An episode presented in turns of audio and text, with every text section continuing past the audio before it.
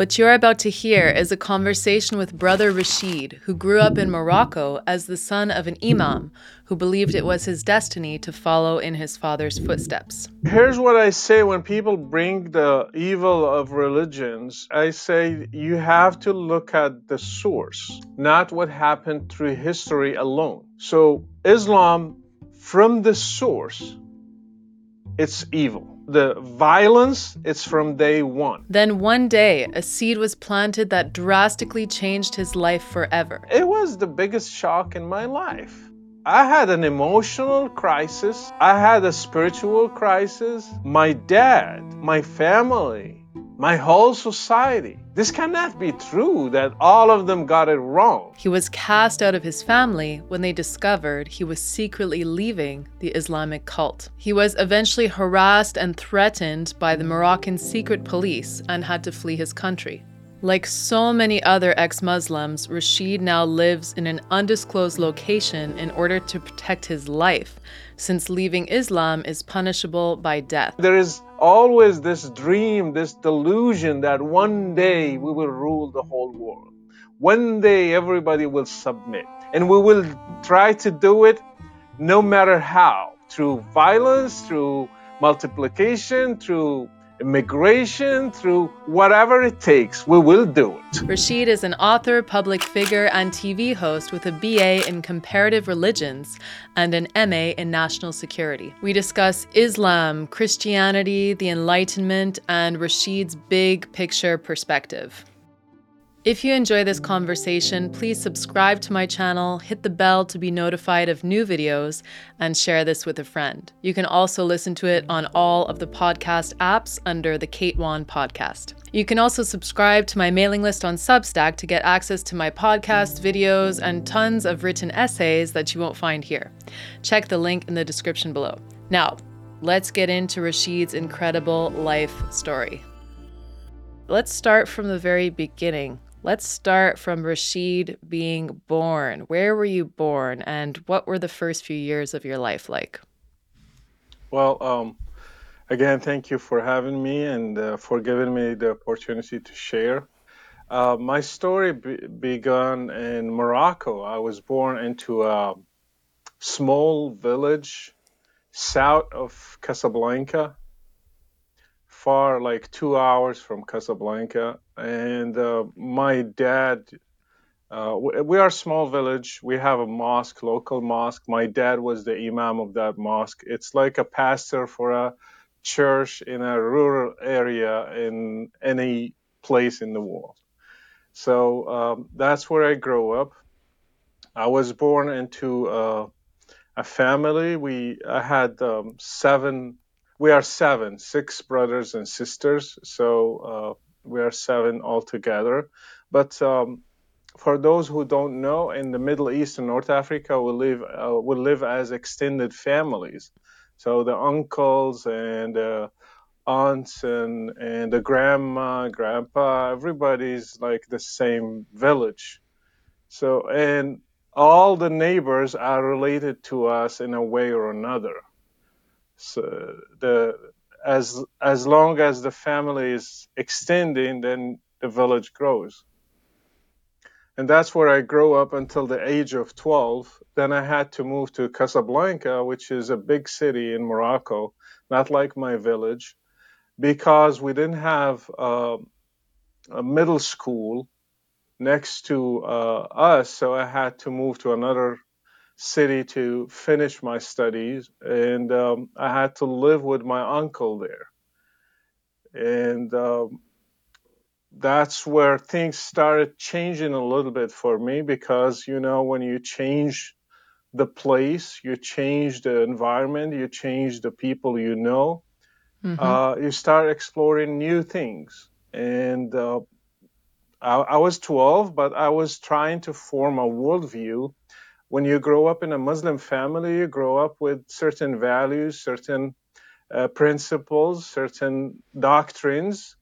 Um, they are given to us through the family, through the system, through the culture, through the mosque, through school, society, everybody else uh, around us.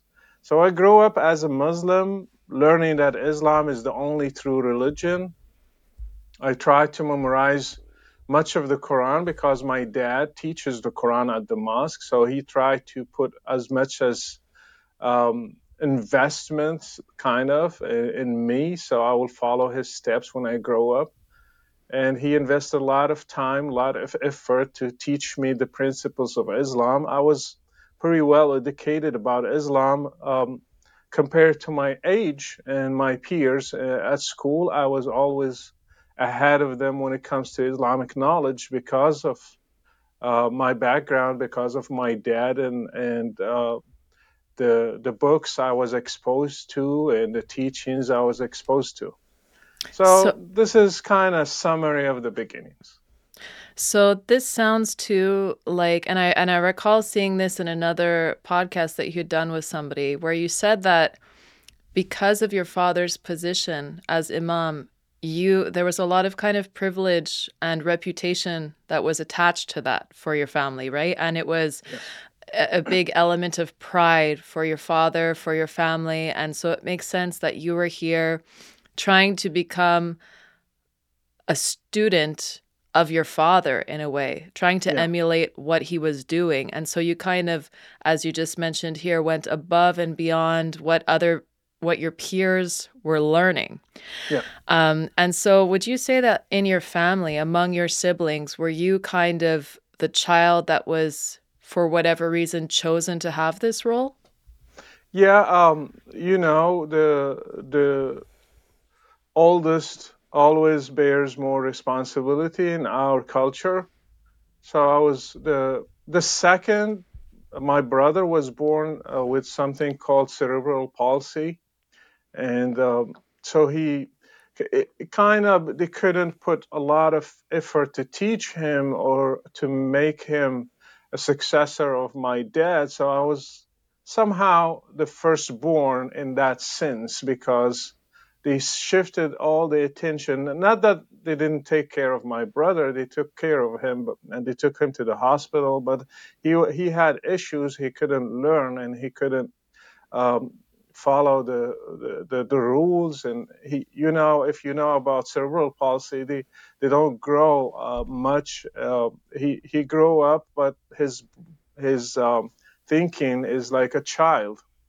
Yes, yes. And so um, my dad invested a lot of time in me because he was considering me as the firstborn in the, into the family and that's why he um, he was trying to prepare me for the role I will have.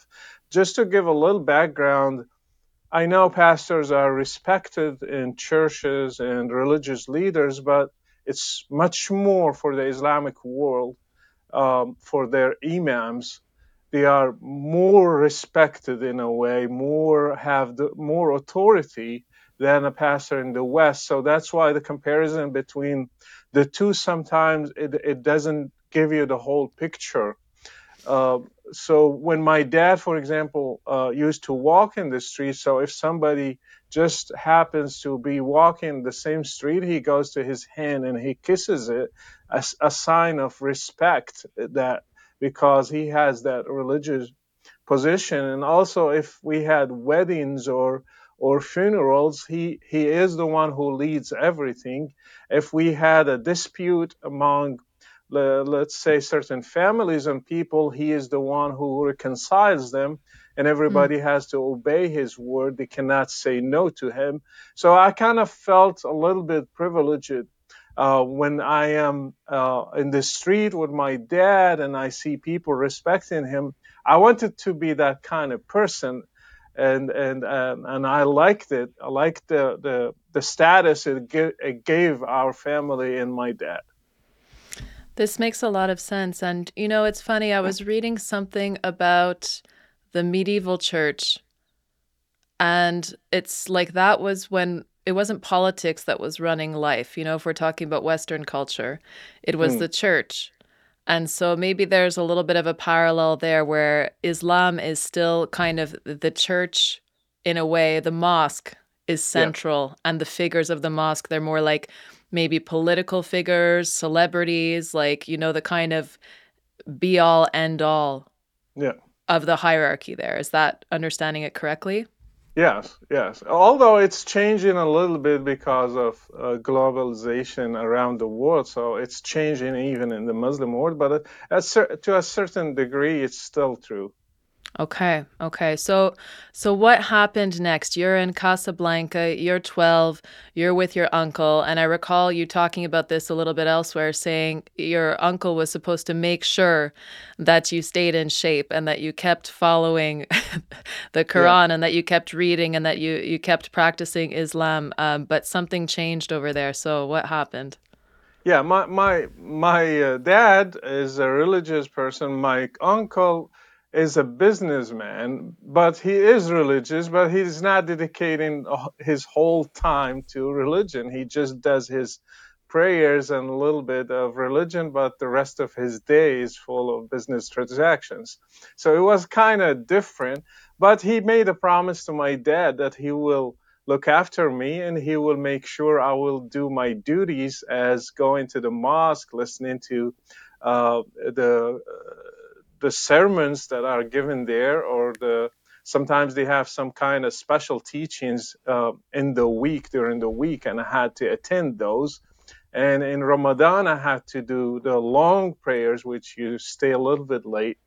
And uh, all, all kind of religious duties he made sure to give a promise to my dad and he told him just uh, uh you will he will have the same education here as used to be at home.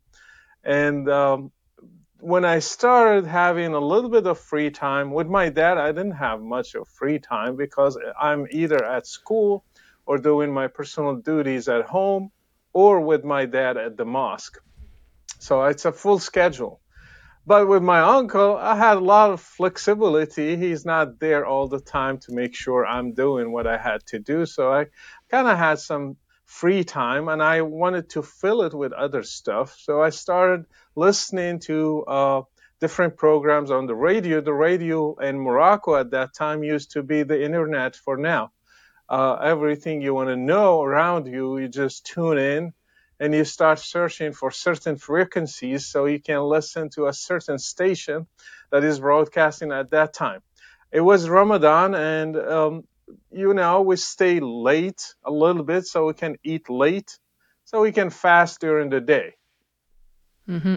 Uh, it was not, I was not supposed to do that because it's not uh, you start doing it as a religious duty when you are 15 when you reach uh, the age of puberty, but you, they start preparing you ahead of time so you will not be uh, suffering when you start doing it.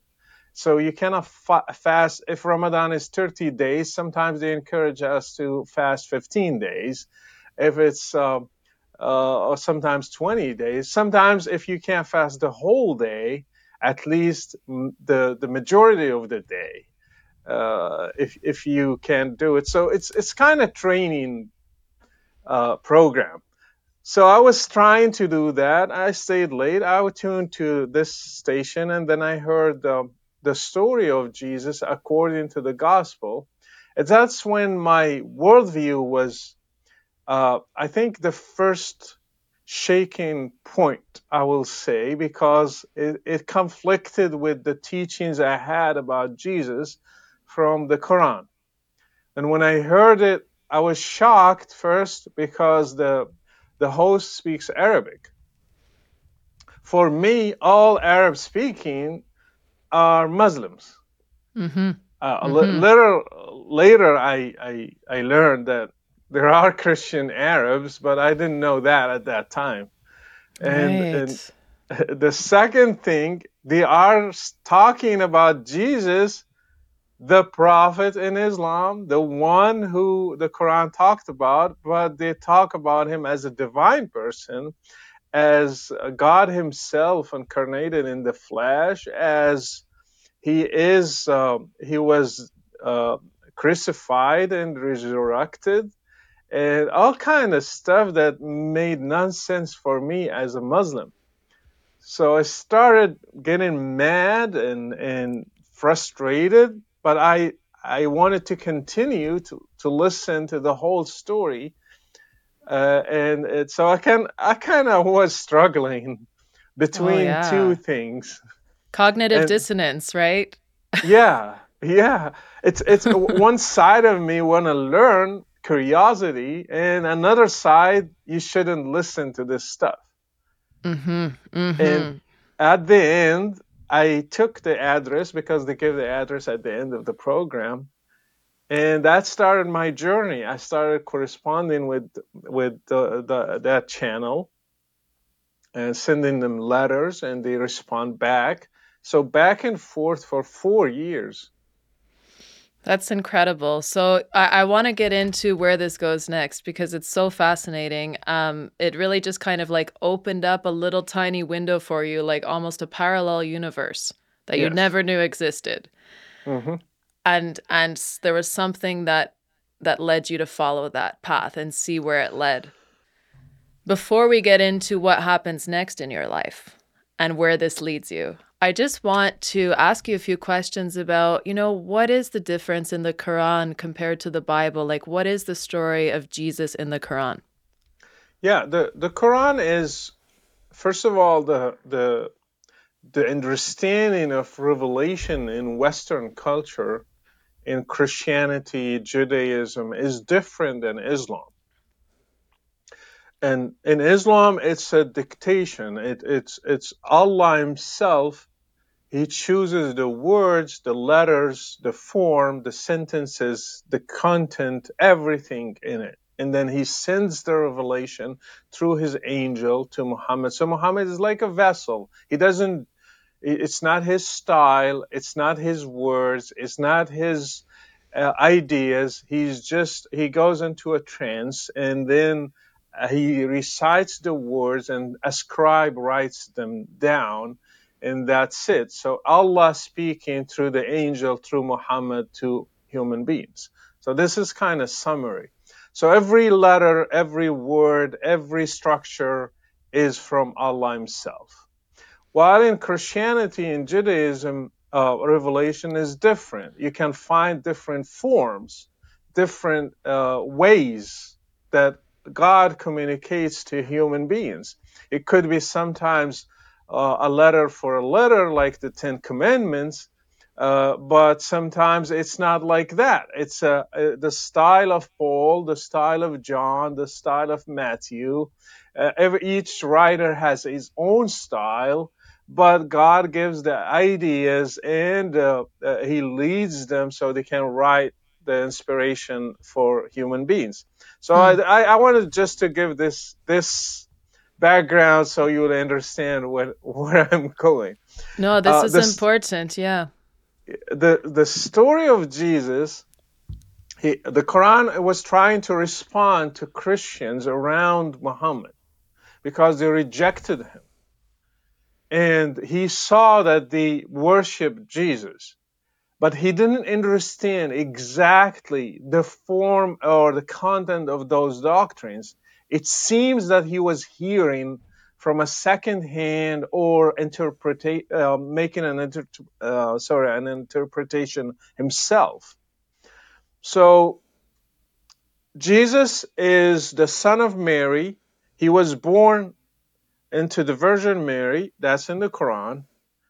He is uh, a prophet, one of the main five prophets in history he uh, had the gospel, the gospel as a book inspired from God the same way the Quran inspired. So it, he doesn't know the, the gospels written after Jesus by his disciples. He doesn't know that idea. He knows that the Quran is similar to the gospel. Both of them are inspired to a prophet the same way that, that the Quran is inspired to Muhammad. And so- yeah. Yeah. Can I just clear that up? So it means basically this idea that it was almost like Jesus himself who wrote the books, or or what? what how did Muhammad yeah. interpret that? The the the idea in the Islamic theology, God inspired all the books the same way. So oh. Jesus had a book inspired by God the same way that happened to Muhammad uh, uh, God gave it to an angel. Angel revealed it to Jesus. Jesus wrote the book. I see. I see. Totally different. Yeah. So uh, that's why when they see the Gospel of Matthew, Mark, or Luke, and John, they say, hey, those are changes and somebody wrote them. We want the original one. Oh, wow. I didn't know that. yeah. Yeah. The original one that Jesus had. Wow. So this is really, really interesting. And and because I know some of the differences, right? I, I Yeah. but I'm so I'm learning so much right now. So um another thing that I'm thinking about is there was also a difference as well in the kind of resurrection story, right? Like that's not in the Quran. I mean, you Yeah. can tell me a little bit more about continuing what you were saying first. I'm just excited about this and digging Well, digging in it. the the Jesus did performed miracles in the Quran, and he was not killed. the The story goes he was. Uh, they tried to kill him. The Jews tried to kill him, but they couldn't because Allah Himself made a miracle. He changed the face of one of the followers or one of the soldiers. It depends on which version you interpret the, the, the verse in the Quran. But the verse doesn't say whom. He just say say appeared to be to them. So it just appeared to be. There is a resemblance happened somewhere. Somebody was changed in the form, was taken instead of Jesus, crucified on the cross, but the real Jesus was taken to heaven. So God made a miracle to make Jesus disappear and make somebody else look like him, and he paid the price. He was crucified instead of Jesus Christ himself. This is so, so interesting. And I will tell you why I find that fascinating a little bit later, because there's some a bigger kind of connection I'd like to make um, about this idea particularly. But first, let's let's continue to kind of move on in your story, and and we'll get to that later. The main message of Jesus was not um, salvation from sin as Christians teach. The main message of Jesus in the Quran, he was preparing the way for the one, the coming one, which is Muhammad. He was Hmm. like John the Baptist for Jesus. Jesus was like John the Baptist for Muhammad. Interesting. so the final message, the final prophet, the final, the one, the chosen one is Muhammad here, not Hmm. Jesus. Hmm. And and that's why Muslims they reject Christianity for many reasons. First of all, they say Christians changed their books. Second, they made Jesus divine, which he was just a normal prophet like other prophets. Third, they made they made God weak, look weak, because the Jews were able to crucify one of the main prophets. That cannot happen. And most of this, he preached about a coming of a prophet, but Christians they they hide that thing in their books because they don't want Arabs to have a prophet. They are jealous of Arabs, jealous of Muslims, and that's why they hide all these things. And they know them, they know they exist, but they're hiding them. Incredible. I mean, okay, so maybe I will get into what I wanted to get into right away too. I want to bounce this off of you because I know Yeah, that this is your area of study. You study religions, you study theology. You know, yeah, you know, you went through the whole thing yourself personally and now you know about them. yeah, So I sent you actually this piece that I wrote about Rene Girard, right? yeah, yeah, And and the idea was that for Rene Girard, what he was doing was he was studying mythology, he was studying paganism, he was studying myth, and he was studying kind of archaic religion. And when he was doing this, he was an atheist. Mm, And then he came across the story of Christ. And when he was looking into this and when he was studying it, he had this epiphany. He said, There's something different about this story. The difference is, this is the first time that the guilty mob scapegoated, persecuted, and then ultimately killed an innocent man, Jesus Christ. Mm-hmm. And once they were done and Christ was resurrected, this became the great revelation that he was innocent and that the mob was wrong. And yeah. so it was Rene Girard's idea is that Jesus was put on earth to show man the nature of his violence. Mm-hmm. And so, what's interesting about all of this is that Islam comes after. It refutes that Jesus was even killed and crucified or True. resurrected. It refutes yeah. all of that. And that whole process that Jesus went through is what actually gives humans the kind of the recipe to end violence, to stop making violence. Yeah. But you have Islam, which is, uh, Rene Girard said, sacralizes violence. Mm-hmm. Rather than making Jesus sacred and making the innocent sacred and making nonviolence and peace sacred, yeah. Islam makes violence sacred. Yeah, th- there are there are. Uh, I thank you for sending that article. I mean, it, it was great to read and see scapegoating as as as one of the things that people do through history. They try to find somebody and blame him and put all the guilt on him, uh, uh, somebody or a group of people even. And and uh, to understand the differences between the West and Muslim communities, especially in the Middle East and other places, uh, North Africa, you have to understand the elements of Christianity and Islam. There is no escape. We cannot understand the clash between Islam and Western civilization without understanding the pillars of Islam and the pillars of Christianity. I will give you a few examples. We mentioned the resurrection, the idea of redemption, forgiveness, change by other means rather than power, rather than the, than the sword. Islam doesn't believe in that. Change comes by the sword, by power. And that's why the idea of a God becomes a human being is rejected because that's not Islam's way of thinking. God should be above human beings. He should not interact with them that way. And he should just come by power hmm. And, hmm. and, and make them submit. The word Islam is submission.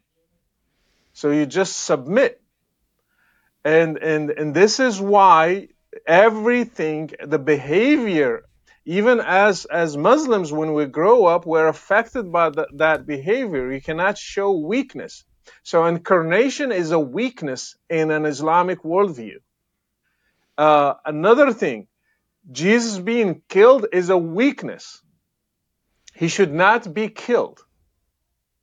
He, he should overcome evil by crushing it or even deception. Here we see God Himself making a deception, making somebody appear like Jesus and taking the real one. It's kind of a deception. He deceived the whole crowd, including His disciples, and He went to heaven. So it's it's allowed to deceive and the other stuff. Just do not let the other side win. And these are the principles of our our thinking as a Muslim society.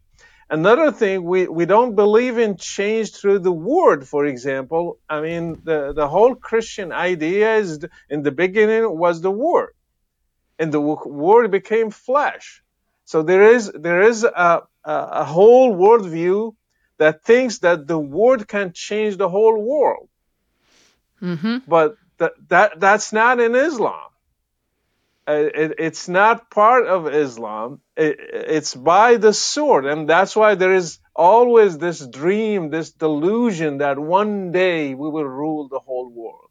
One day everybody will submit. And we will try to do it no matter how through violence, through multiplication, through immigration, through whatever it takes. We will do it. We will achieve that goal. Wow, this is fascinating. So, okay, I, there was something I want to pick out from what you said there. You talked about deception, you know, God being this deceiver. And then you talk about God as being the the kind of ultimate will or power, yeah. let's say. Yeah. And I was speaking with uh, a friend and colleague of mine about, you know, some differences between Christianity or even Judaism and Islam. And what he was saying was the Judeo Christian God is one of love. Yeah. And the Islamic God, how he interpreted it, and my friend is a Christian, is a God of, of will. And as you're saying, will to submission, will to power, etc. Yes. So there's some different things in there. So first, can we look at maybe the, the deceptive kind of God? Are there other ways that that manifests in Islam? Yeah, uh, uh, there there are other ways. We we were taught as Muslims that we are allowed to lie in certain circumstances. For example, it's part of the doctrine. Three three main ones. Um, you can lie to your wife uh, in order to save the relationship, and and you can try to avoid saying the truth if you see it serves a, a good purpose. Um, I'm sure that goes well. yeah. And another one is like you can lie to reconcile between two people who are uh, a, a kind of conflict between them. I go, for example, to A and I say, hey, B said good things about you, but he never said good things. Actually, he said bad things but I ch- try to say, hey, he said good things, and I go to uh, B and I say, hey, A said good things about you, trying to reconcile them with lies. That's allowed too in Islam. Hmm. Another one is at war. When you are at war with the enemy, you can deceive them and you can say, give them lies because Islam was uh, the the main principle in Islam is to teach uh, war ethics and this is one of the ethics of war in Islam because Muhammad had many wars, so they, they kind of try to find ways to deceive the enemy. One of them is lying to them. And so this is another manifestation of believing uh, of a God that can deceive his enemies. Uh, there are many other things. For example, uh, when I think because when when when I got out of Islam and I became a Christian, and I I kind of was out of the worldview, I had the chance to look at it from outside and see the tenets of Islam, how it, it became this powerful religion, how it spread all over the world, and we had a Christian worldview at the same time. Why the the the, the clash between the two? Where are the differences? Where they can meet together, where they cannot meet at all. So I had the chance to compare and play a little bit uh, and see uh, where is the problem, why we have this huge problem. And, and today, every time when I see the conflicts around the world, I see that those studies actually are t- proven to be true. Uh, the, the, the image of God affects our lives. We want it or not. And the image of God in a Western world affected their history. The image of God in a Muslim world affected their history. And, and now you can see our dictators in the Muslim world. Uh, look at any president, look at any king. He has all the powers in his hands. I know Europe and, and different places went through a change through history, but why that change happened there and didn't happen in the Middle East? Or why it started in the West and didn't start in the Middle East? Why we are sending democracy to the Middle East and not the other way around. Look at, for example, freedoms, freedom of speech, freedom of religion. Why it started in the West, not in the Middle East. Why we are exporting it to them. So all these questions means that Christianity had the, the, the soil for these principles and it had the environment where you can have those principles and you can get them from uh, you have a, a, a, ground for them. You have uh, a root for them. You can bring verses and defend them in the public arena and win a debate. But you cannot do that in, in the muslim world because god is a dictator. He can do whatever he wants. He doesn't adhere to even his attributes. And, and also his representatives on earth do the same thing. Mm-hmm. Either mm-hmm. a prophet or a president. It doesn't matter. If it's Muhammad or another king in the Middle East, it's the same thing. They dictate, they do whatever they want, and nobody should question them. And this is the problem when we are trying to religion in the Middle East has a huge effect on on people. The the West now trying to distance itself from religion, but in the Middle East everything everything revolves around religion. So without understanding the elements of Islam, you will never understand a Middle Eastern, North African, a Muslim, wherever he comes from. So, Rashid, I would like to get into what you just finished saying there a little bit later, um, because you said so many good things in there. But one of the things I want to come to is um, how you said that Christianity uh, basically created the soil for the kind of freedoms that we saw evolve in the West throughout the Enlightenment, I guess, and, and after. Um, yep. And we see obviously those those freedoms have been uh, put to the test in the last few years. But if we talk about the big picture, kind of long term history, so what I see people say sometimes, there's kind of two camps broadly if we split it. Yeah. One says that the Judeo Christian tradition is a large part of what led to these ideas like rule of law, uh, freedom for the individual, etc.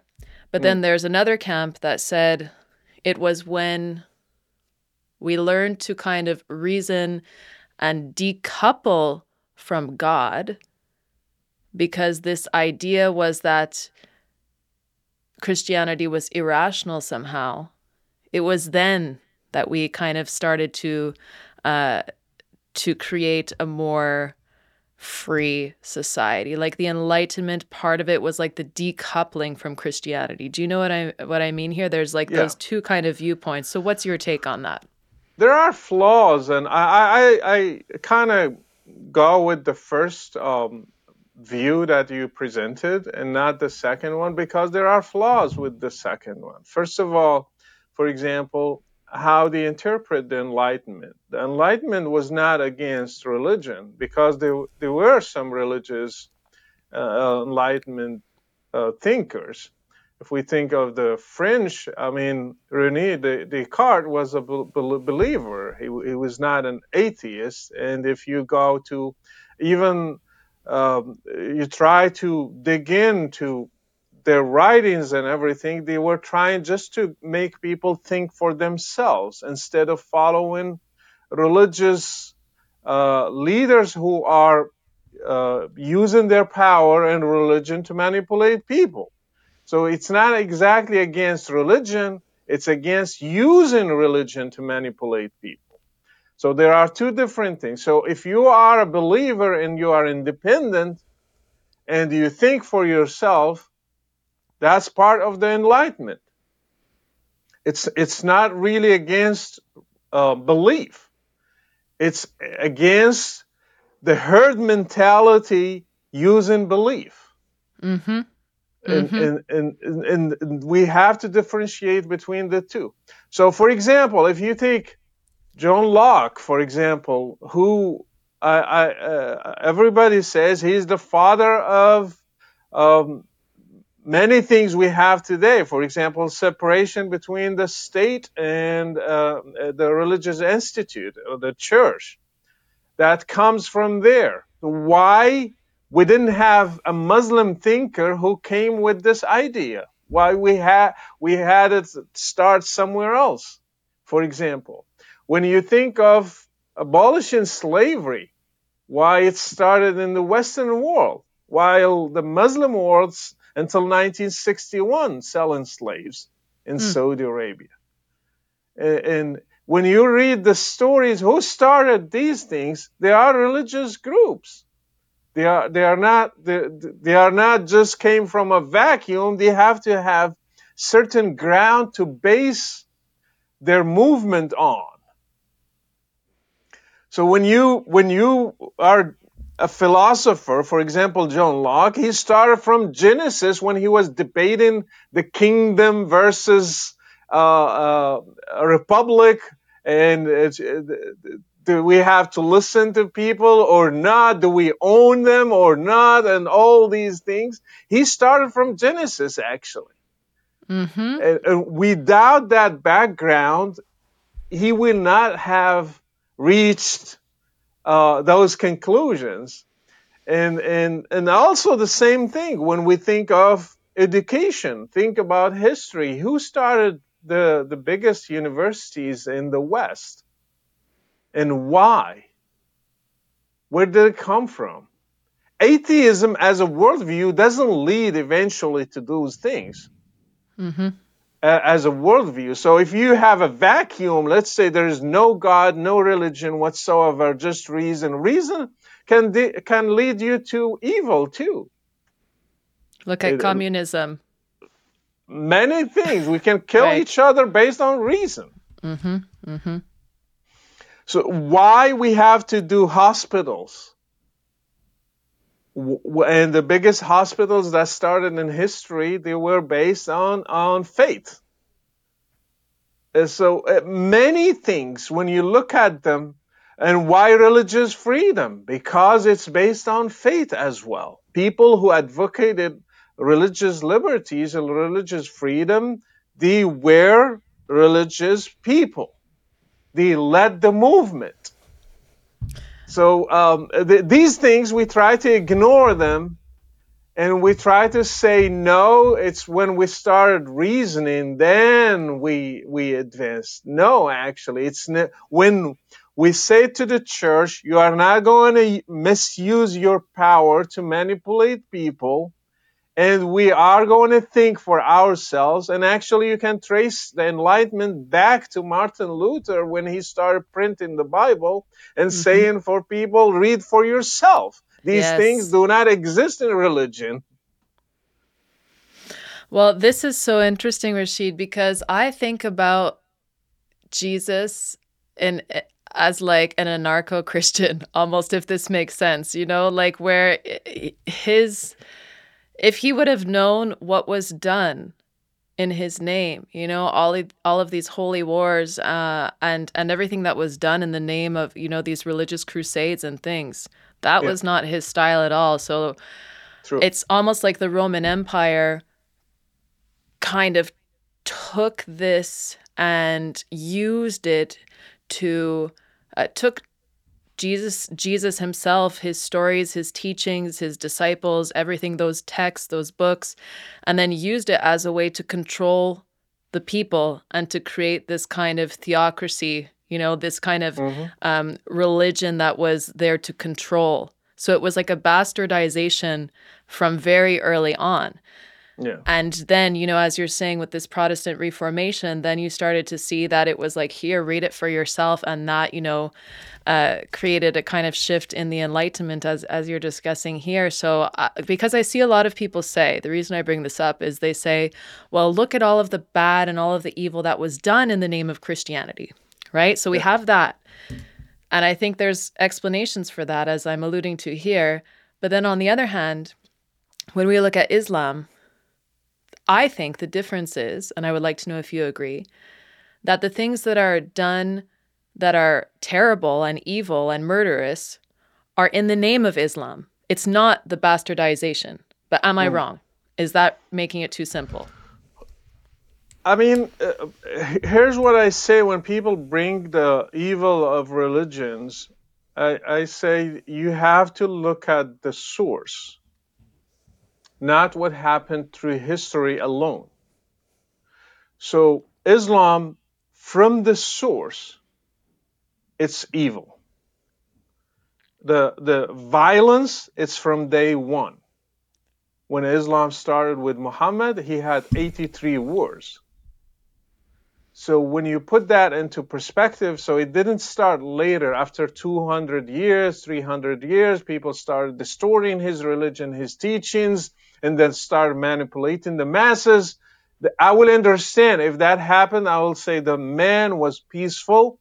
The man preaches a message of peace, but his followers later on, they changed that. We are human beings. We are, we tend to do evil things. We can manipulate anything, even good things. We can manipulate art, music, you name it, religion, even the uh, science, anything we can manipulate it and use it for evil stuff. So it doesn't mean we throw everything that can be used for evil things, we throw it away. We always try to, to use the good side of it. If science can be used for evil things, we take the good things from it. If religion can be used for evil things, yeah, we took the good ones from it. The good religion starts good. The, the, the evil religion starts evil. So when you look at religion, for example, like Christianity, what was the message? The main message of Jesus was love and peace and forgiveness. Is that bad? How is it bad for society? How it, how it affected his followers and changed their lives. That's what we should start with. When, when you look at Muhammad, what was his message? Is conquer. Is that bad for society? Yes, of course it's bad. His followers fought each other from day one. When he died, they started killing each other. And it's still ongoing until now between the Shia and the Sunni. It's not something that changed over history.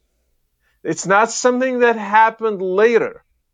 It's something was born defect.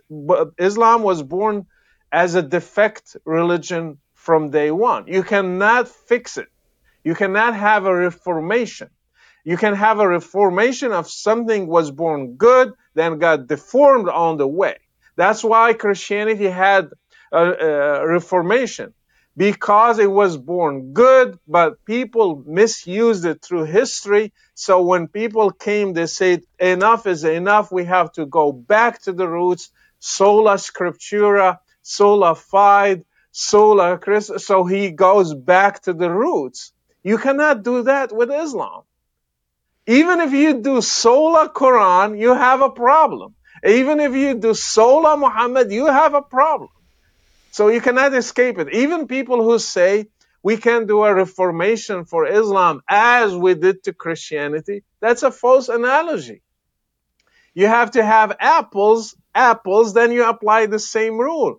This is not apples versus apples. This is another religion that believes it's a religion and a state in the same time. And God dictates the rules. So if you kill the apostate during the time of Muhammad, you should kill them in the 21st century. The same thing. There's nothing that will change this rule. This is so, so interesting, Rashid. And, you know, I think that there's something that we have in common here that I just realized as you were talking um, is that I was born Russian Orthodox. I was, you know, my my family was not very very religious. We were more secular, but my best friend was also Russian Orthodox and her mother was very religious.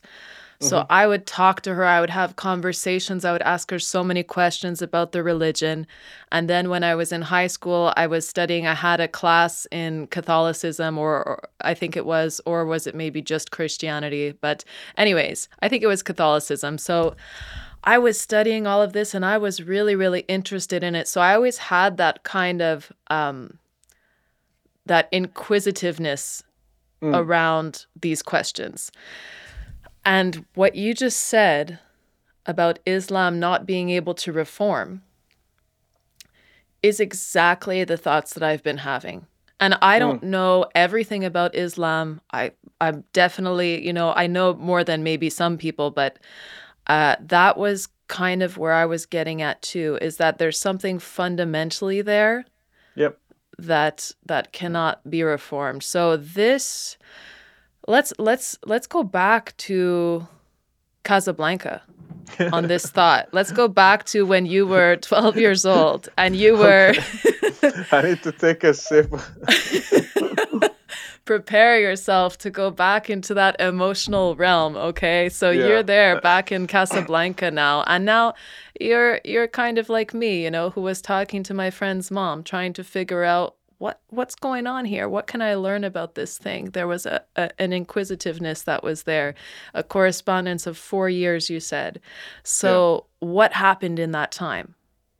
When I started comparing Islam with Christianity, I was shocked every time I pick a topic and I go through it.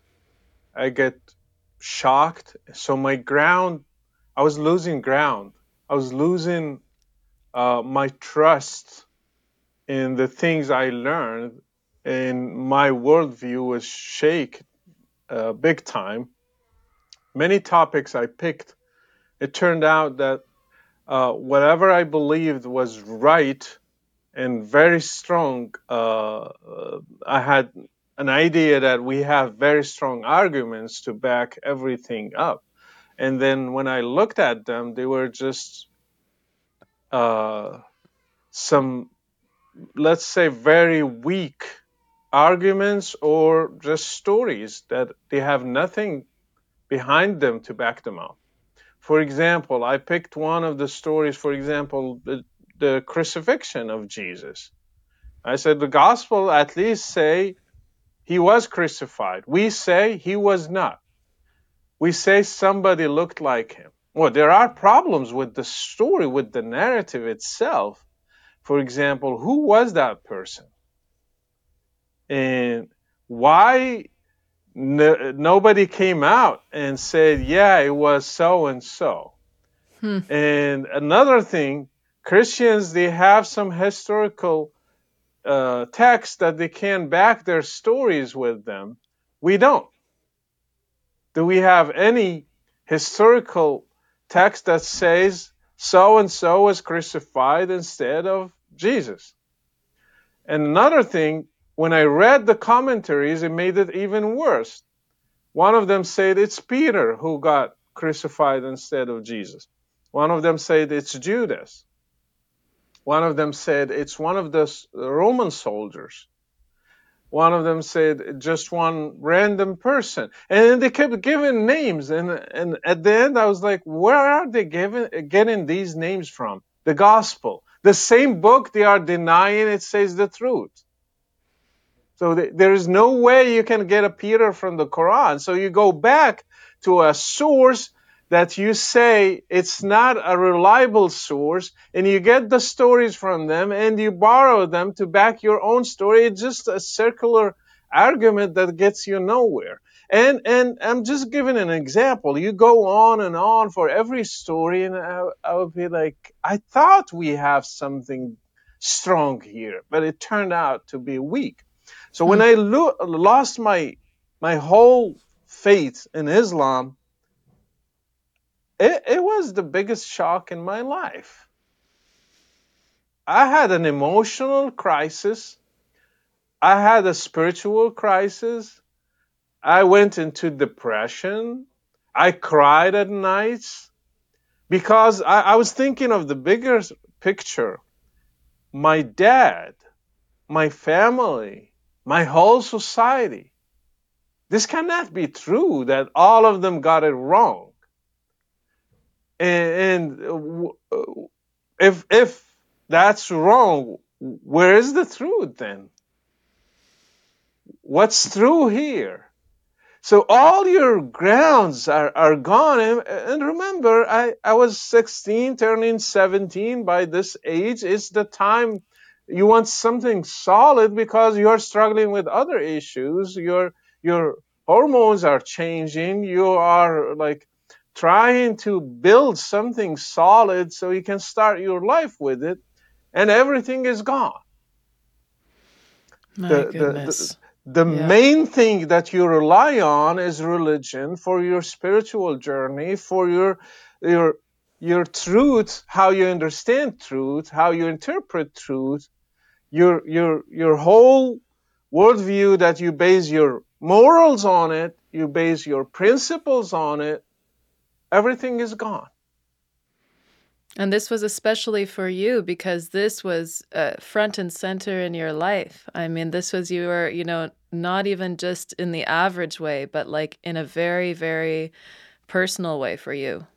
It, it was deep and and I'm not sure everybody understands it this way, but I understood it and the the, the problem is when I understood the complication of the topic and and the consequences of this idea that Islam is wrong, I, I, I was, this is devastating. This is not just an idea you will change. Like today you learn that this wasn't true and you move on. Everything in your life is attached to it. And, Yeah. and, and, and I just saw how huge, how big it was. It was a overwhelming to say the least. And, and, and even my classes at school, I was not able to focus for months on.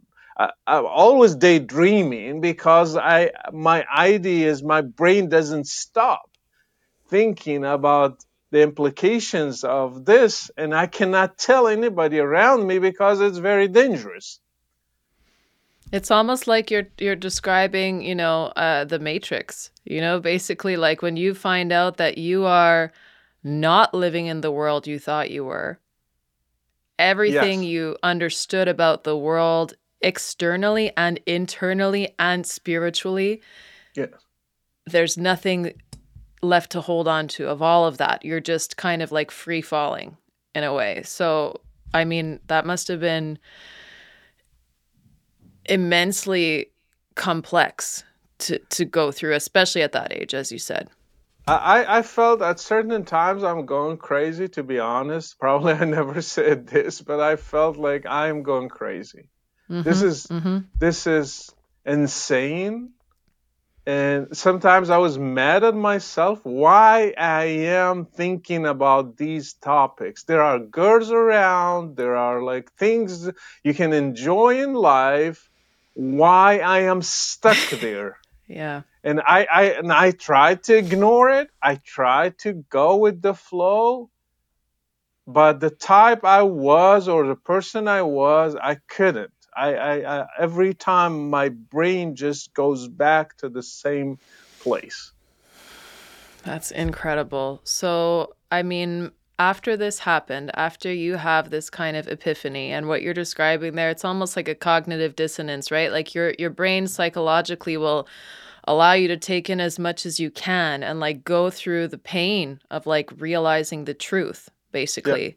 In, in in doses that you can take. So you don't go insane but it feels insane because you yeah, have that tug of war right? Anybody who's been in any kind of experiences in their life and i'm sure that this is a universal experience at some point most people experience something that totally challenges their worldview uh, in a very personal way and they have to kind of figure it out again. A lot of people though i think fall back into what they knew before because it's too painful. It's such a painful process to go through that like it's very easy to be tugged back into whatever you used to believe. You know, that's yeah, just so so it actually takes a lot of of of psychological and spiritual strength, you know, to come out on the other side of that. So when you came out, Rashid, on the other side of that, um where did you go next? Like, did you think I'm going to continue studying Christianity? Like, I'm going to, am I a Christian? Am I agnostic? Like, where were you at after that? There, there, there were certain times it was gray. It was not really clear.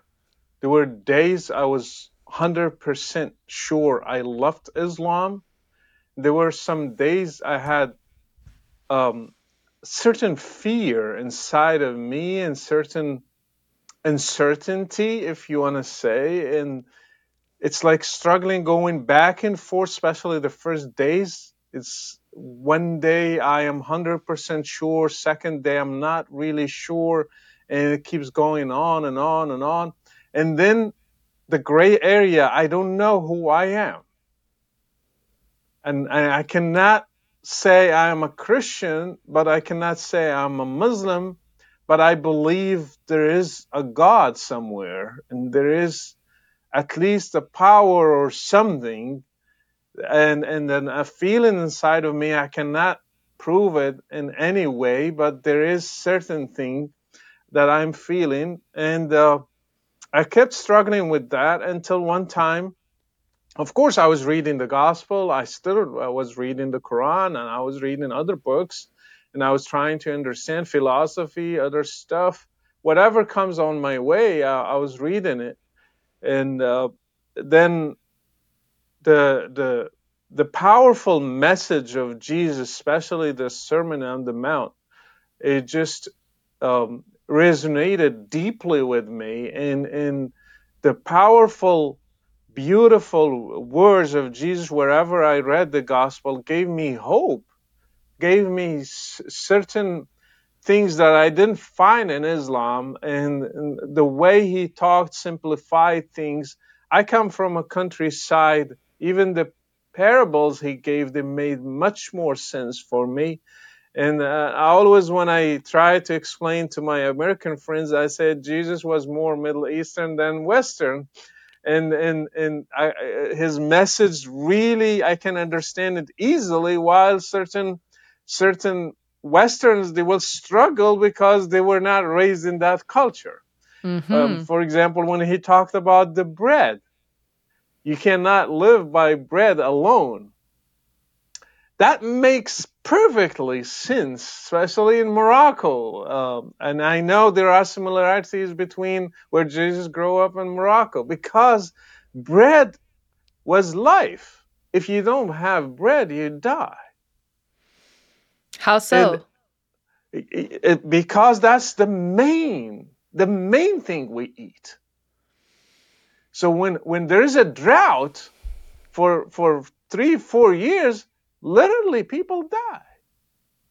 So, and, and in Egypt, we call bread the aish. In Egypt, they call it the aish, means life. Mm. So bread was equal to life. I'll tell you one thing, not many people know it, but Middle Easterns will know it. If we find a piece of bread on the road, we take it, we kiss it, we put it aside because you are not allowed to step on it. Wow. We don't That's do that with any other thing. Wow. So this respect for bread is respect for life. Hmm. Because hmm. without it, we would not live. So we have high respect for it. So, So that was when speaking Jesus, to you. Yes. Jesus said, it's not by bread alone. He knows that we think by bread alone we live. But when he said it, I mean, today it would not make sense because you can go to any city market and you get a lot of bread with all kinds, with all ingredients, with all calories. Right. Or you or you go keto and you don't eat bread at all, right? you don't eat bread because you don't burn them. But back in the days, we burned them because Yes. uh, agriculture society, we work hard, so we burn them. But that's the thing. So when he says, I am the living bread, and, and, and I came from heaven, it makes perfect sense for me. He was talking to me. So all these things made me more attached to Jesus than the person of Muhammad. And he kind of gave me comfort during these times in a spiritual sense because I find at least somebody I can understand, I can trust. He's not harmful, he's not evil, he's not the source, he's not trying to manipulate me, he didn't gain anything he didn't have anything to gain from his message. So I kind of started trusting, at least I have somebody I can put my trust in him. that's when I, I wrote to my friends uh, overseas and I said, I think I'm Christian. I, I don't know, but I think I'm Christian. And and okay, so you're writing to your friends from Casablanca at this point? Yes, from Casablanca, and, but the letter goes overseas. Okay, and was this going to the Christians that you were hearing talk on the radio? Yes. Okay, okay, I see. So there, so that radio frequency was coming in from another country. Yes, from uh, uh, Monte Carlo. Uh, it's, ah. it's way there. Yeah. Okay, okay, I see. So this was like some kind of just like foreign interference that just kind of showed up one day on your radar. Yeah, and then I, I learned totally later changed your life. I learned later they were volunteers from Egypt and Lebanon who used to um, record and send their programs there to be broadcast. But I, uh, they they just correspond with nicknames, so I don't know mm. who was who. Wow, that's amazing. So this was life changing for you, really difficult, but really enlightening and and nourishing to your soul at once. Uh, yeah. And then you had to deal with your family. That's another issue. When my family came to know, I had to deal with them. I was kicked out, rejected by all of them, my extended family included. I had to live in the streets for two years, just homeless. Sometimes I had friends to go to, sometimes I didn't. I just slept in the streets of Casablanca. Oh my I, gosh. Yes, uh, for two years I didn't have anybody to uh, to go to except uh, friends from school. Uh, sometimes they can afford to have me at home for a few days, but sometimes even their parents will not let them. So I had to just keep running from one place to another. And then, um, because that station connected me with an American missionary in Casablanca, I had some connection with him. He introduced me to uh, Moroccans who converted to Christianity and meet secretly at certain homes.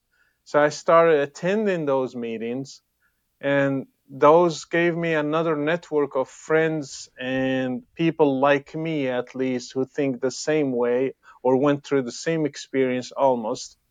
And um, we kind of connected with each other. Uh, and then some of them hosted me for a few days, others couldn't. And um, after the two years, the missionary he offered, he said, uh, I just see that you have no solution and you are suffering. Would you like to move and stay with us until you find a solution? Wow, that's incredible. Yeah. So, b- before we go forward a little bit in that, I just want to kind of un- untangle a little bit for people who don't know. Like, there's punishment by death for becoming an ex-Muslim, correct? Yes. Yes. That's so, according to Islam. So so I mean this was like really really risky business. I mean first of all, you're lucky that you got out of your familial household alive in in some sense. Like in some other families that could have been the end. Um yeah. the second thing is that what you were doing by meeting all of these people was extremely risky too and that must have been stressful to not know can i trust this person? Is there anybody here who who may um, go tell somebody about this? What like i mean what was that what was that whole time like for you and what and and how how did you feel in all of that? Like were you confronted by your family or did you choose to tell them? No i was confronted because one time i kind of uh, made the mistake of sharing with my cousins and then they took it and they shared it with the bigger family and then that's when problems uh, exploded hmm. and um, so when i was confronted uh, with my mom especially in front of others I, I couldn't deny that and and then everybody was against me since then um, some my, one of my uncles he offered to live with him for a little bit. He said, "I don't care about religion," but later on he cared, so he he he kicked me out again. And it just too too many things. I always just try to summarize them and put yeah. them in one sentence, but there are so many details into them. Uh, uh, let me clarify one thing so people will uh, will not think we are exaggerating. Uh, the the penalty of leaving Islam is death. However, in Morocco, because we were occupied by France, there is nothing in the law of the country that says this because we inherited much of the French law in Morocco. And they struggled how to deal with it. So they punish, but through other ways and means. I have never seen one that was killed, but I have seen many who got arrested, and some of them, something bad happened to them. I had a friend of mine who was injected some substance and he came out of jail not the same person. So, uh, uh, yes, I know him in person. and this happened, he, he, he lost his mind. We don't know what happened mm-hmm. exactly to him, but he's not the same person. Uh, so they will not kill you. I don't know of any case, but they will make sure that they will do everything to uh, abuse you. I had one friend who was arrested, and when they took him to jail, they asked everybody to abuse him, uh, the, his inmates. And, hmm. and he, it, so there are ways they don't say it clearly in Morocco. If you go confront them, they will say, We don't kill people, we have freedom of religion. But mm. in reality, what happened behind the scenes is not what you see on the news. And, and even me, when I got exposed at the, um, we, we, we didn't reach that part of the story, when I got exposed to the secret services, they told me straight to my face, they said it will not look like a religious case. Uh, oh, uh, can you can you explain more what that means there? It means they can put anything. They can frame you. They can say we found drugs. So the Secret it... Service they found you. They they sought you out to threaten you? oh, you. yeah, we we had somebody in the meetings with us who sold me. Uh, ah. So um, th- that thing happened, and then the media started knowing about me and the police, and that's when I had to flee the country. Oh my goodness. Yeah, but uh, before that, I had a kind of normal life. After the the missionary uh, um, kind of hosted me in his house for three years, then I found a job and I was studying in the same time. I tried to manage my my life, and then my life got, started getting better and better. I started reaching out to my family. I got at least peaceful relationship with my immediate family, not with the extended one. And I try to keep that uh, bridge between us and visit them from time to time and tell them that uh, everything should be okay. With my dad, it was a little bit tense, but my mom kind of played mediator between me and him trying to keep things calm. And uh, I knew, I told him, I understand that your position, I put you in a very difficult position in front of your congregation. And, but I have nothing to, uh, uh, there is nothing I can do to fix it. Uh, it's, it's unfortunate for both of us. And, and so I tried as much as I can, but when I was exposed, then things exploded again. The newspapers started writing about me. Uh, police come from different departments. I, I, was taken for interrogation several times, and they threatened me uh, directly. They said, we, we can put drugs, we can do anything to frame you, and it will not look like a religious one. So don't be fooled that uh, human rights organizations will defend you or somebody will defend you. We're not that stupid. Oh my so goodness. I, I, I came to realize uh, my life will be in danger. An accident can happen. It will, it will look like an accident. It will look like anything else, but not a religious case. Wow. Wow. This is like hard, you know, to wrap my head completely around. Like that must have been just surreal.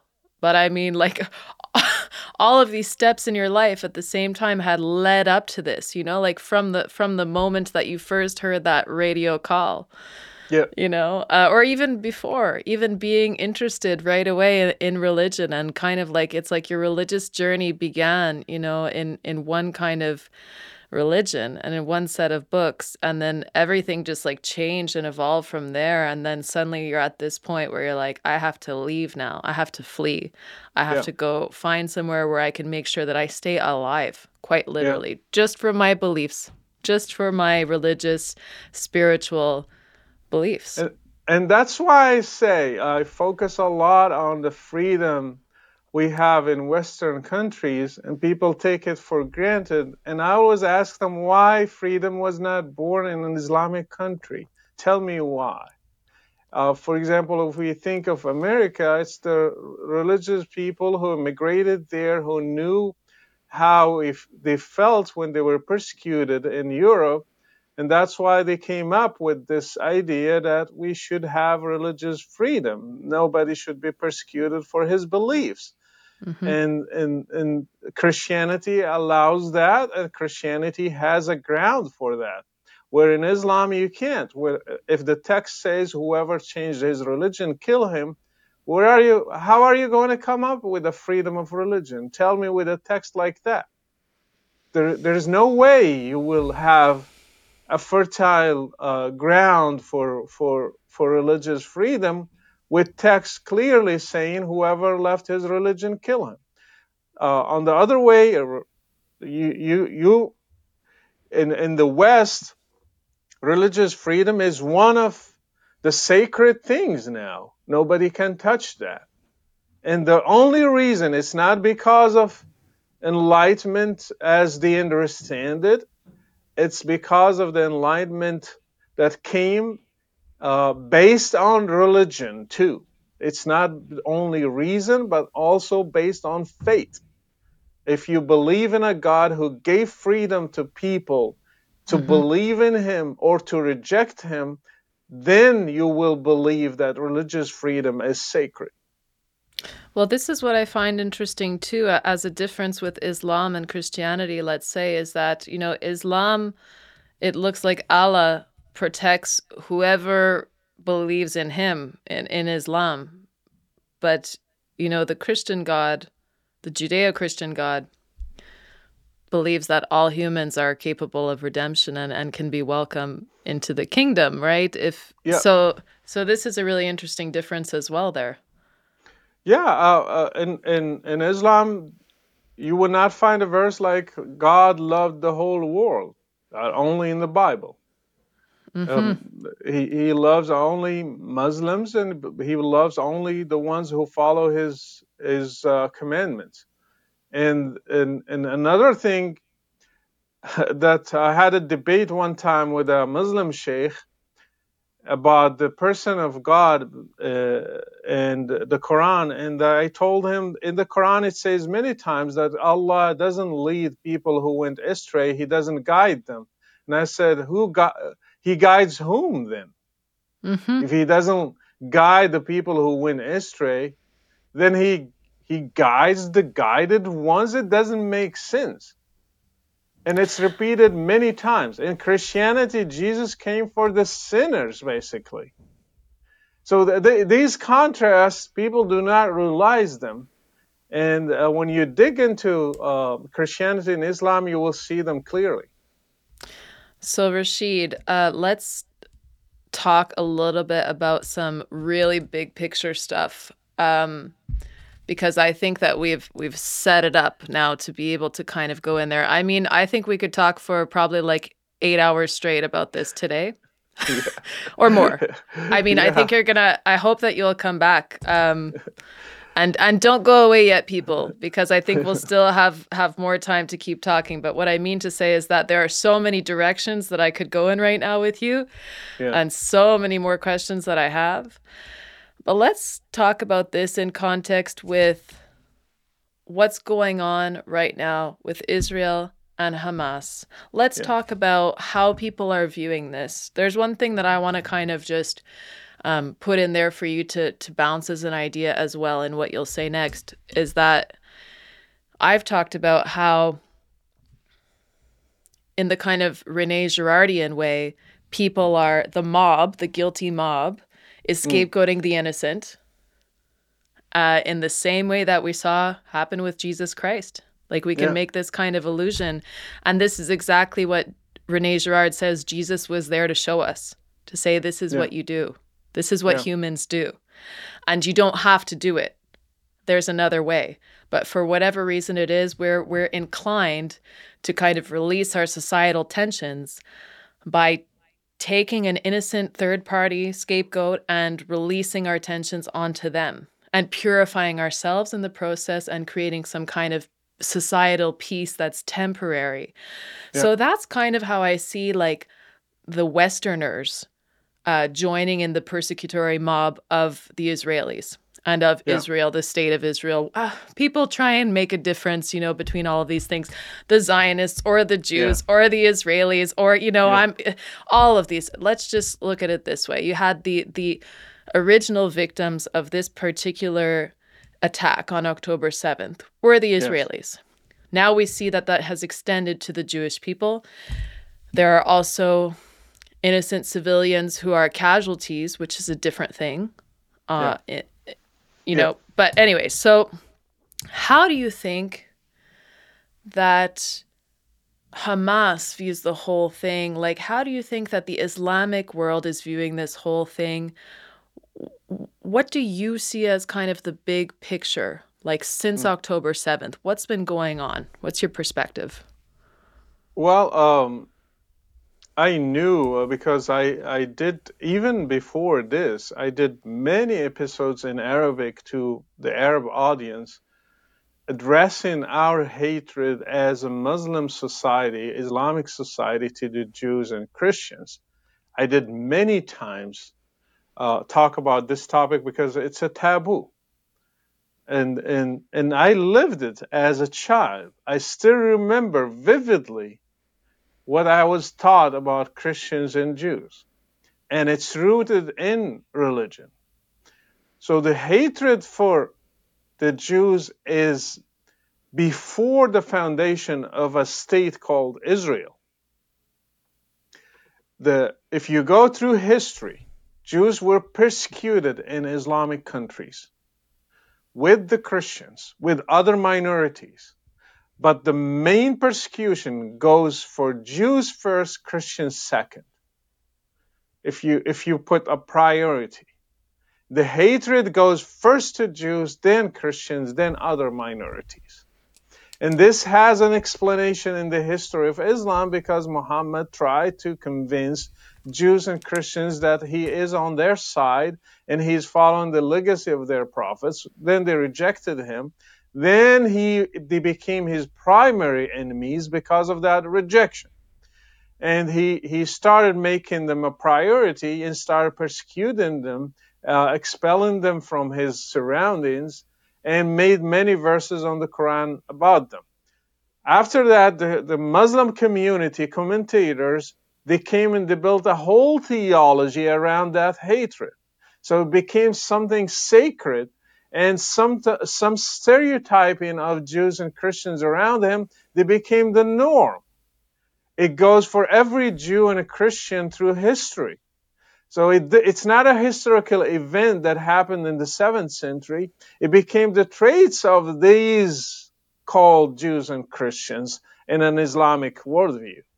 When you take it from there and fast forward to Israel, yes, as Muslims, we hated Jews. But because this concept is not accepted, we try to code it with different names. We hate Zionism. We hate Zionists. We hate just the state of Israel. We have nothing against Jews, but that's all a cover up. Because if you dig into details, you will end up with the same result. For example, I had debates with many Muslims. I said, okay, fine. You hate just Zionists. You don't hate Jews. Can you explain to me why Jews were expelled from Arab countries, from Morocco, from Egypt, from Yemen, from Iraq, from Syria, you name it. Why they were expelled from there? Isn't that a, uh, uh, a crime by association? They are guilty by association because you think Jews are one unit. You don't differentiate between them. If it happened in one country, why it happened in another country? We can say, for example, Moroccans got it wrong. Why Egyptians did the same thing. Why mm-hmm. Iraqis did the same thing. So they have no explanation. Okay, another question. Can you define Zionism? Zionism is the belief that Israel has the right to exist as a state. For example, let's summarize it like that. So if, if a Jew believes that a state, uh, a Jewish state has the right to exist, then you hate him? Well, tell me how many people do not think that Israel has the right to exist? 99% believe that. If I, I, I have no, no statistics, but I assume that if you ask all Jews around the world, the majority, the huge majority, 99% will believe that Israel has the right to exist as a state. Only a few exceptions. We see them in videos. For example, the extreme Orthodox Jews, they say it has to come from God Himself when human beings should not carry that task. And and aren't aren't some of those groups also funded by Qatar and Iran? I recall reading that. I, I don't know exactly. I can't um, state that, but even let's say there is one person, percent, there are two percent, five percent. Okay, let's go with that. So you hate ninety-five percent of Jews, and you are trying to code it with "I don't hate Zionists." And, and, and many things. So if you go to details, it's just deep rooted hatred, but we try to make uh, a justification for it by politics. For example, look what Israel is doing. That's why we hate uh, Israelis. That's why we hate them. Okay, if you hate the government, if you hate the army, Okay, I will understand that. But why a kid is attacked and killed? Is he a part of that government? I heard the absurd explanation and justification of this violence on the 7th of October. The girl that was taken on a truck, paraded in, in the streets of Gaza with Allahu Akbar, Shani, Shani Louk, she has a German nationality besides she's uh, a Jew. What did she do to deserve that? Nothing. She was dancing the whole night. She didn't have a clue that will happen to her. She was not hating Palestinians. She didn't hate Arabs. She didn't hate Muslims. She was just enjoying her life. She was on a visit and she will go back to Germany. Why you did that to her? Well, one of the explanations that came to me, she was dancing on a stolen land. Oh my God. Wow. Uh, okay. I mean, dancing on stolen land, you will justify it like that? What did she do? Because you think in your subconscious that every Jew deserves to be killed. That's the only explanation. There is no other explanation. When you send a missile blindly to Tel Aviv. You are not choosing a soldier or somebody in the government. You are just shooting and hoping as much as Jews will be killed. Why? Because you believe their blood is not as worth as any other human being. Because you believe they are not truly worth living because your parents, your school, your mosque taught you that Jews are sons of apes, sons of um, uh, pigs, and they, they are the enemies of Muslims. They tried to poison Muhammad. They tried to bewitch Muhammad, and they are cursed by Allah. All these beliefs give fruits. And the fruit is you hate them and you try to get rid of them. That's it. We never loved Jews even before 1948 as Muslims. And I can challenge any Muslim to prove that Muslims through history loved Jews. None. They were persecuted. There were time of peace, times of peace, but there were times of persecution. Why there were times of peace? Certain rulers, they were decent, they wanted to have calm. They wanted to have peace. They wanted to have prosperity. Um, uh, prosperity. So they, they never persecuted Jews because Jews they were good skilled workers. They were good skilled um, tradesmen. They, they they had their own businesses. They were paying taxes, and they they accepted living as dhimmis, as second status citizens too. Ironic. And people do not mention that. Ironic. Yeah, it's. I mean Oh my goodness. So so do you also think now I have this question and it's it's it's a tough question. But I was thinking as well about the systematic uh, torture and rape that happened as well on October 7th. Yeah, uh, I, I, read, I, I didn't see anything by video to um, to be honest uh, with the audience, but I read reports like everybody yeah. else, and they are credible reports. I have no no reason to doubt them. I'm uh, by by nature I do journalism, so I try to investigate every report. So I will not accuse uh, just based on on anecdotes or ideas that are not proven. But I I have seen enough evidence to say that it happened and we're waiting probably for the future to reveal more, especially with the, the hostages talking and, and, and many people will talk about it, I think, in the coming weeks. And I will say this it's not really, it will not really be something uh, that will surprise me knowing Islamic doctrines and Islamic history. And knowing that it happened before, for example, with ISIS taking the Yazidis, they raped them because that's allowed. If you take a Sabiya, uh, uh, a slave girl during war, uh, you you have the right as a Muslim. Doctrinally, it's allowed. You have the right to sleep with her and to sell her as a slave. There is no problem with that. So if I see any Islamic group trying to implement Sharia, trying to follow to the letter Islamic rules, I will not be surprised if they do that. And with Hamas as a, an arm of uh, Muslim Brotherhood, as some people, um, uh, they are religious, they studied the Quran, all their their uh, their sayings, their slogans, their their names, their nicknames, all of them are Islamic, then I believe what they have done follows Islam and they raped women and they thought there's nothing wrong with that. If you believe that killing killing people, I, I, I see no moral ground that will stop you from raping them if if you believe that a girl didn't do anything, harmless girl was dancing, and you have the right to kill her and take her body naked and parading the streets, holding her hair on your hand,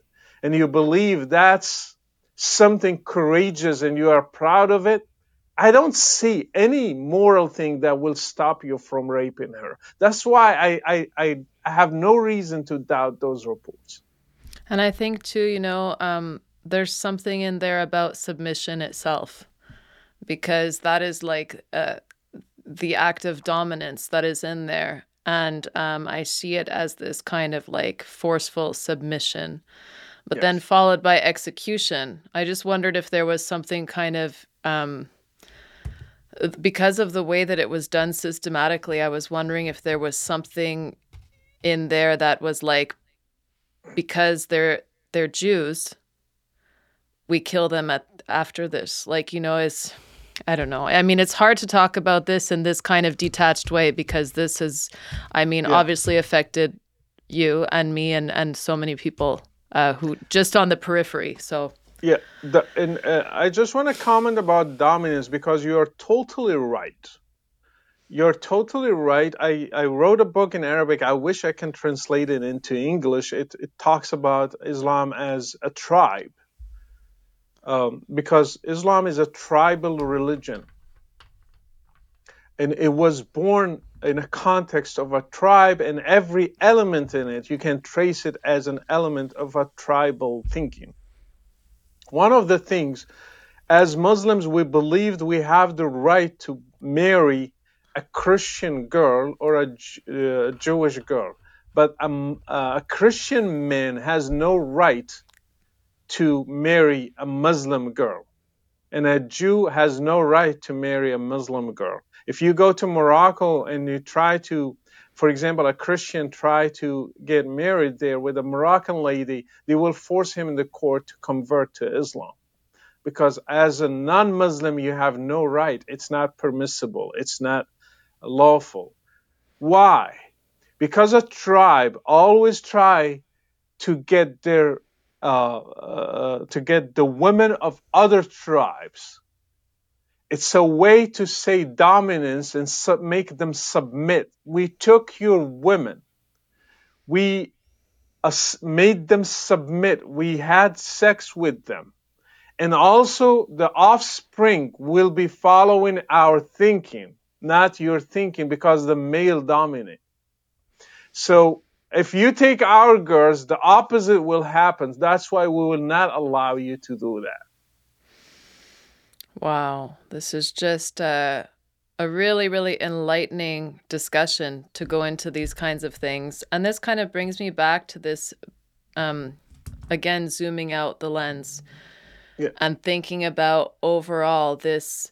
You said Islam uses deception, it uses submission, it uses force, it uses violence, it uses aggression, it uses uh, conquering uh, as means to this kind of end.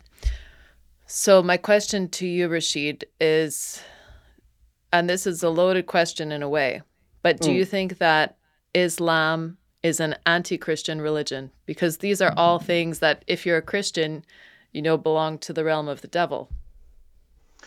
Well, in, in a in a sense, um, I don't want to talk about the Antichrist in a sense, in a theological sense, who is the Antichrist. But yes, mm-hmm. Islam as a worldview is anti-Christian, anti-Western, anti-Jewish uh, religion. Why? Because it was built on contradicting the Jews and Christians around Muhammad. It was built that way. The whole frame it doesn't talk about, for example, Buddhism. It doesn't talk about Hinduism. It doesn't talk about any other worldviews. Even I don't see it clearly talking about atheism. And so it talks about people who resisted the, the, the, the message of Muhammad. And the main ones there that had power and authority, they knew the books they knew the scripture. They were Jews and Christians. So the whole doctrine is built against them. And that's why you find in the Quran many times they mention Jews, many times mention Christians, many times reply to their questions. And uh, the stories behind those verses, you will understand how Muhammad struggled to prove himself as a prophet with those, and that's why he had so much hatred for them, and that's why he built his whole religion uh, uh, based on hatred. Let me give you, for example, one verse from the Quran. Do not take Jews and Christians as friends. This is a verse in the Quran. So when you read something like that, as explicit as that, do not mm-hmm. take Jews and Christians in general. It doesn't specify a group like evil ones, like the ones who are uh, evil to Muhammad, the ones who are trying to harm him. No, Jews and Christians, as simple as that. And you find these verses quoted by all Islamic groups through history you will understand right away there is a problem inherited problem with this religion against Jews and Christians. Well, I think that this is a pretty good place to wrap up this discussion. I would love to have you come back again. This has been so, so great. And uh, I hope that our audience enjoys it too. Now, we didn't really totally get into the rest of your life because that's a long story to tell. That's fine. but if we look at your X handle here, Moroccan, Berber, ex Muslim, follower of Christ, author, apologist, BA in comparative religions, MA in national security, ME politics, and TV host. So there are many places people can find you. I will link everything below. Um, do you have any last thoughts that you'd like to share? Well, thank you for having me, and I appreciate um, this podcast a lot. And uh, Thank you for um, also the beautiful discussion, your questions, your your patience with me, and um, uh, I hope to have another um, discussion in the future. For those who are going to watch or listen to this podcast, thank you so much, and I hope you will get some um, encouraging thoughts and some ideas that will help you understand the world around you. Wonderful. Thank you so much, Rashid. Thank you. God bless you.